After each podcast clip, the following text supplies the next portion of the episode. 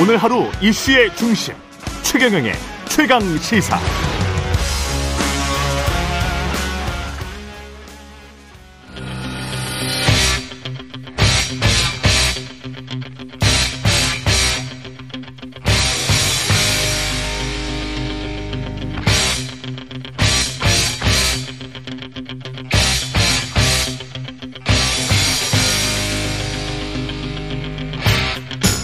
네, 답답한 정치 이슈를 팍팍 때려보는 시간입니다. 정치 펀치. 오늘은 경제통 윤희숙 전 국민의힘 모시고 정치 경제 이슈 같이 펀치해 보겠습니다. 정경 펀치미네.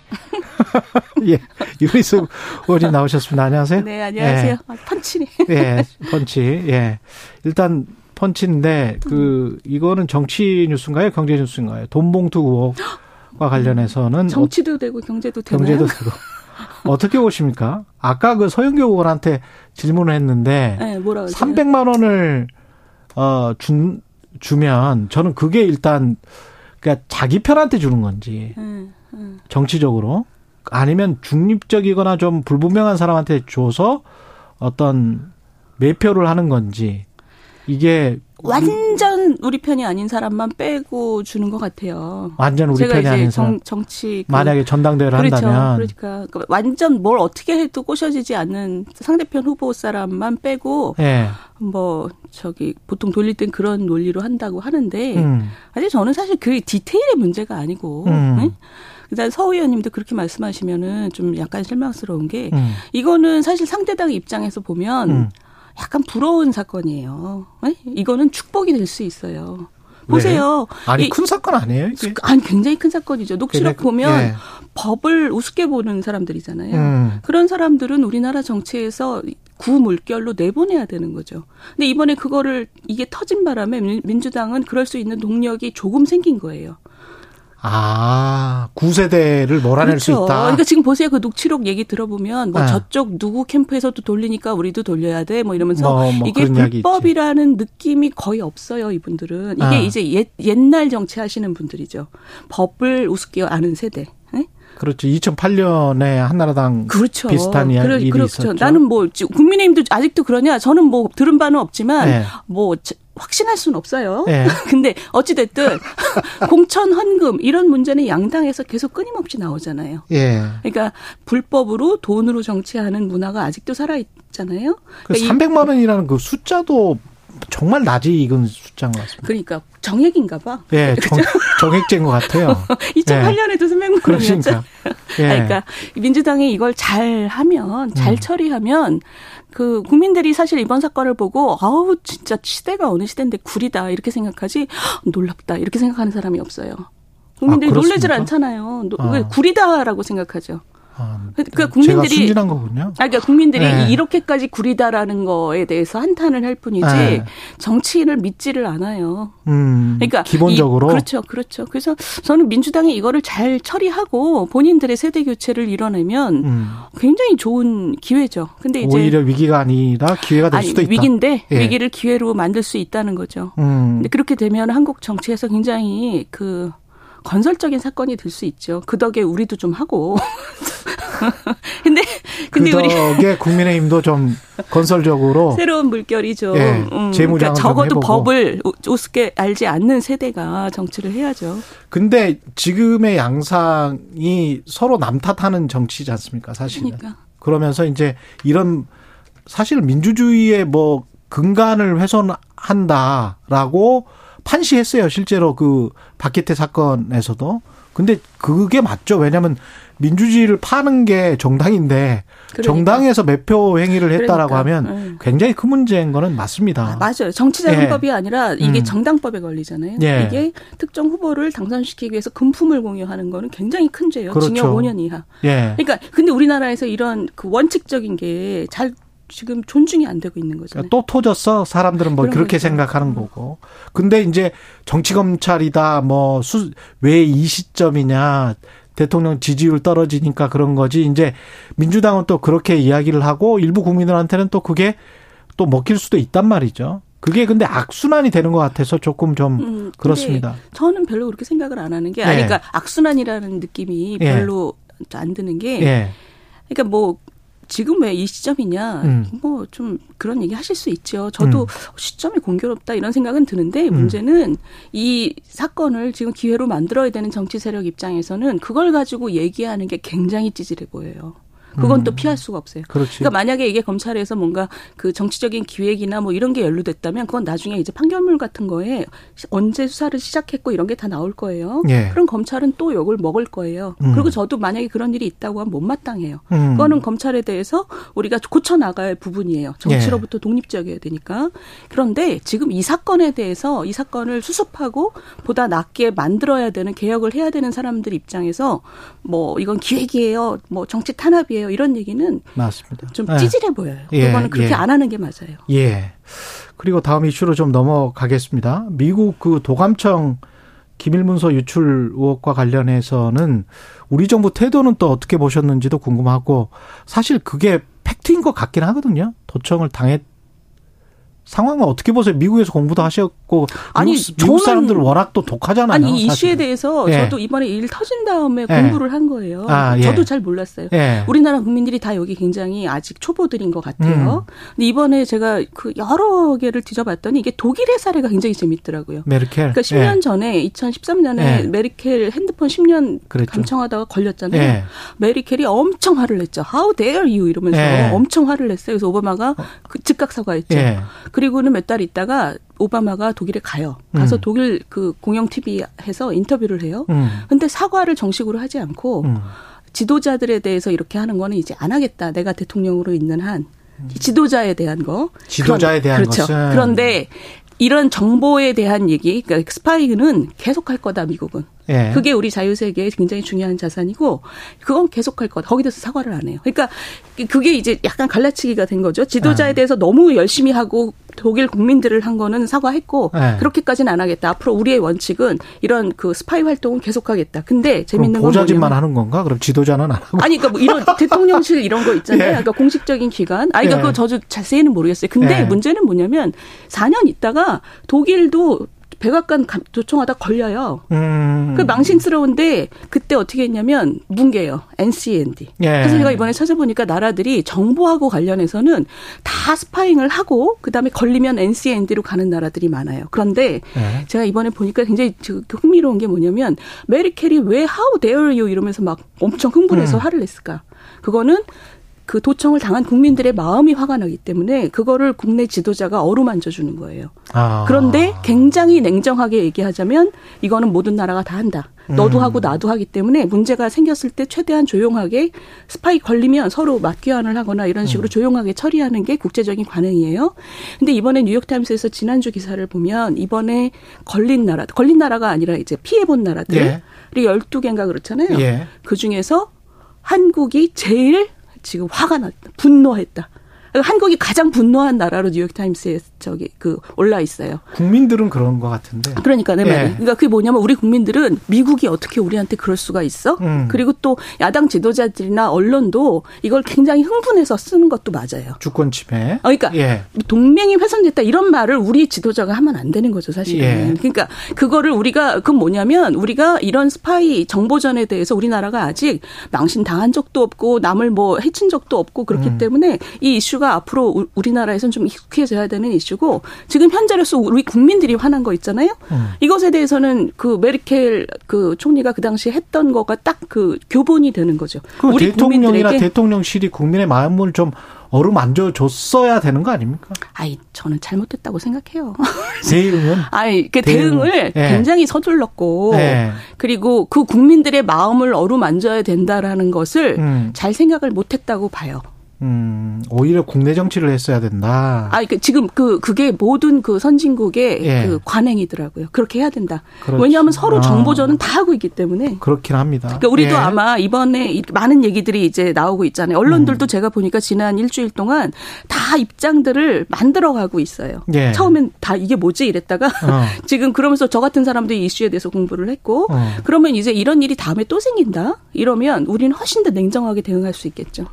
미국 가서는 대통령께서 뭘 주로 해야 된다고 보십니까? 어떤 부분이 가장 중요하다. 확장 억제도 중요할 것 같고 여러 가지 뭐 반도체 뭐 전기차 이야기 나오고 그렇죠. 있는데. 그러니까 그 예. 지금 이게 이게 방미를 하게 되면 음. 그 관련한 이슈에 대해서 이게 뭔가 빌드업이 좀 돼야 되는데 예. 이번에 가면 어떤 어떤 거가 관심사고 이런 것들이 언론에서 많이 화제가 돼야 되는데 참 이게 공교롭게 도청이 터지는 바람에 음. 이게 참 안타깝죠. 그렇지만 어쨌든 지금 말씀하신 우리 안보 협력 강화하는 거 저는 이게 굉장히 중요하다고 봐요. 왜냐하면 음. 북한이 저렇게 미사일을 쏴대니까 국민 대다수가 지금 한 70% 되나요? 우리 자체 핵무장 얘기를 하잖아요. 네. 근데 자체 핵무장이라는 게 지금 경제적인 제재라든가 우리 남남 갈등이라든가 이런 문제에 대해서 아직 숙고된 의견들이 아니에요. 음.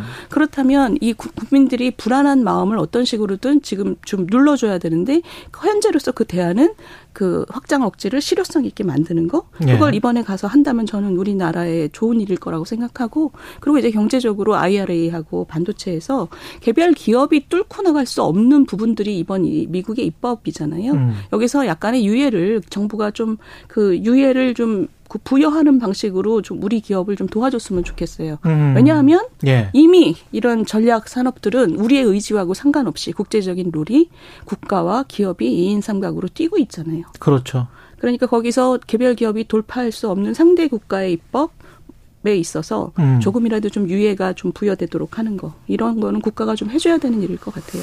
확장업체 실효성 강화 같은 경우는 그 조금 더 구체적으로 뭐 가령 상시 핵자산을 공유를 한달지 아니면 나토식 핵 공유를 할지 뭐 제일 많이 얘기되는 거는 네. 어떤 경우에 우리가 어떤 식으로 그 배치를 전환하고 어떤 식으로 운영하겠다라는 것에 대한 어, 서로의 의견이 같이 공유되고 같이 결정하는 구조를 만드는 거잖아요. 아. 거기까지를 이제 우리나라가 그동안 계속 애써 왔는데 네, 네. 미국이 사실 못 들은 척했던 거죠 그동안. 음. 근데 지금 우리나라 안에서 저 북한 때문에 국민들이 너무 불안해하고 음. 뭐 자체 핵무장 얘기가 뭐 정치인들 입에서도 그렇죠. 많이 나오잖아요. 네. 그러니까 미국도 그거를 이제 더 이상 못 들은 척하기는 어려울 것 같아요. 우리가 그런 말을 하면 오히려 유리할 수도 있겠네요. 상시 예, 우리가 핵 전력 자산을 상시적으로 공유하는 데 있어 가지고 오히려 핵무장을 하겠다라고 하면 미국에서 그러니까 양면이 다 있는 거죠. 어. 그렇게 생각하시는 분들 있고 예. 우리 아, 한국 내에서 그런 여론이 막 올라가면 네. 우리가 협상하기 좋다고 생각하는 사람도 있고 어. 두 번째는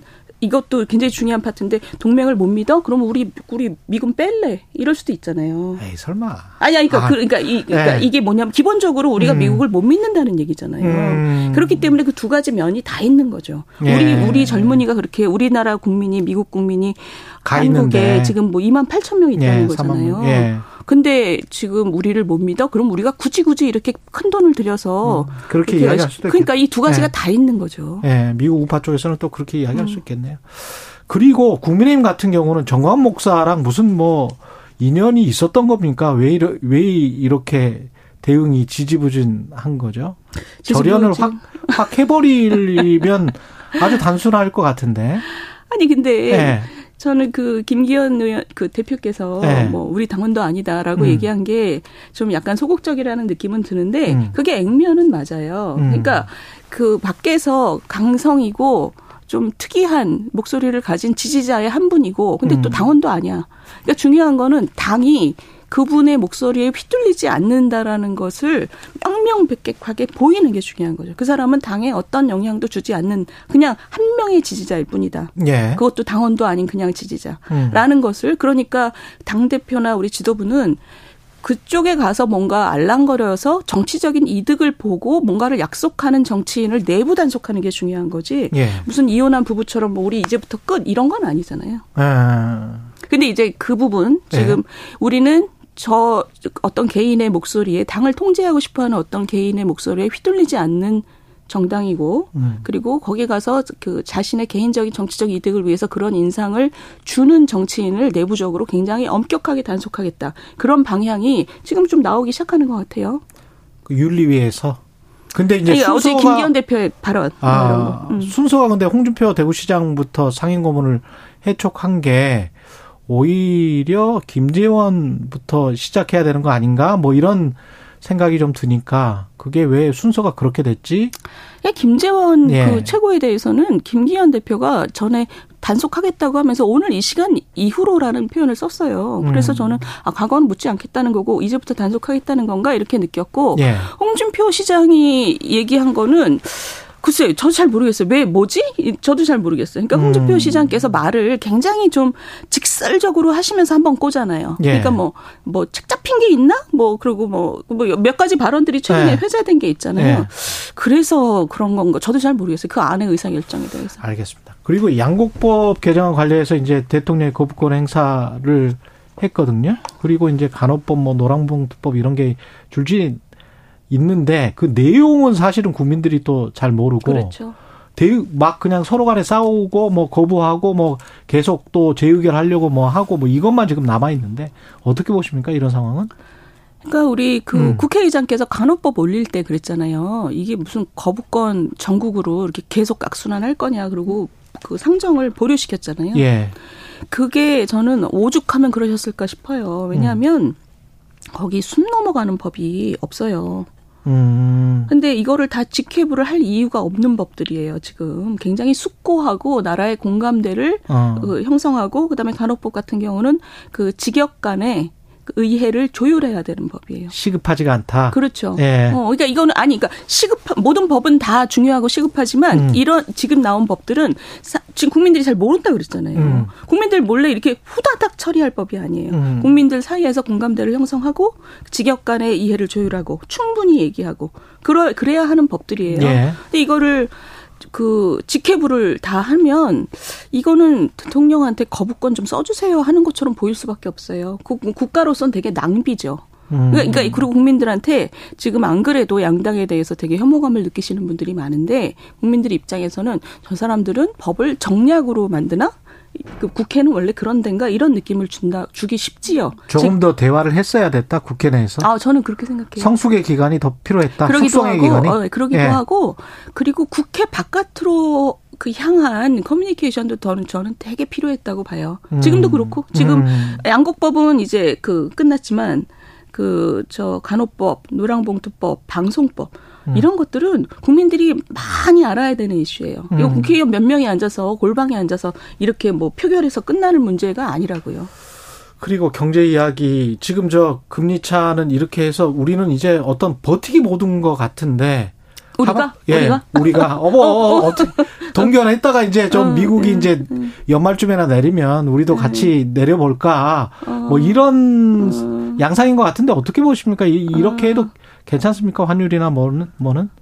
우리는 지금 네. 내려가는 경로를 타기 시작한 건 맞고 금리가 어, 그렇죠. 네. 내려 아니 그러니까 물가가 물가가 금리는 물가를 잡기 예, 위한 그렇죠. 거니까 그렇죠. 그래서 물가의 경로를 보고 정하는 건데 예. 우리 물가는 지금 예상했던 정도로 내려가고 있는 것 같아요. 예. 갔는데 그거에 플러스로 주변 불확실성이 아직 있으니까 음. 그 주변 불확실성이라는 게 이제 뭐 유가라든가 지금 음. 유가가 들썩들썩 하잖아요. 예. 그리고 우리 공공요금 올려야 되는 거 도대체 어떤 속도로 올릴 건지 이런 거를 참 봐가면서 물가 경로가 아직 불확실하고 플러스 금리 결정에는 미국의 금리 결정이 우리에게 영향을 주는 걸 관찰할 수밖에 없죠. 그러니까 지금 버티기라고 음. 표현하신 게 어떤 의미에서는 정확한 거죠. 우리가 네. 완전히 독립적으로 미국의 그 금리로부터 영향을 완전히 안 받고 또는 음. 완전히 안심할 수 있는 상황은 아니니까. 네. 저는 그게 나쁘다고 생각 안 해요.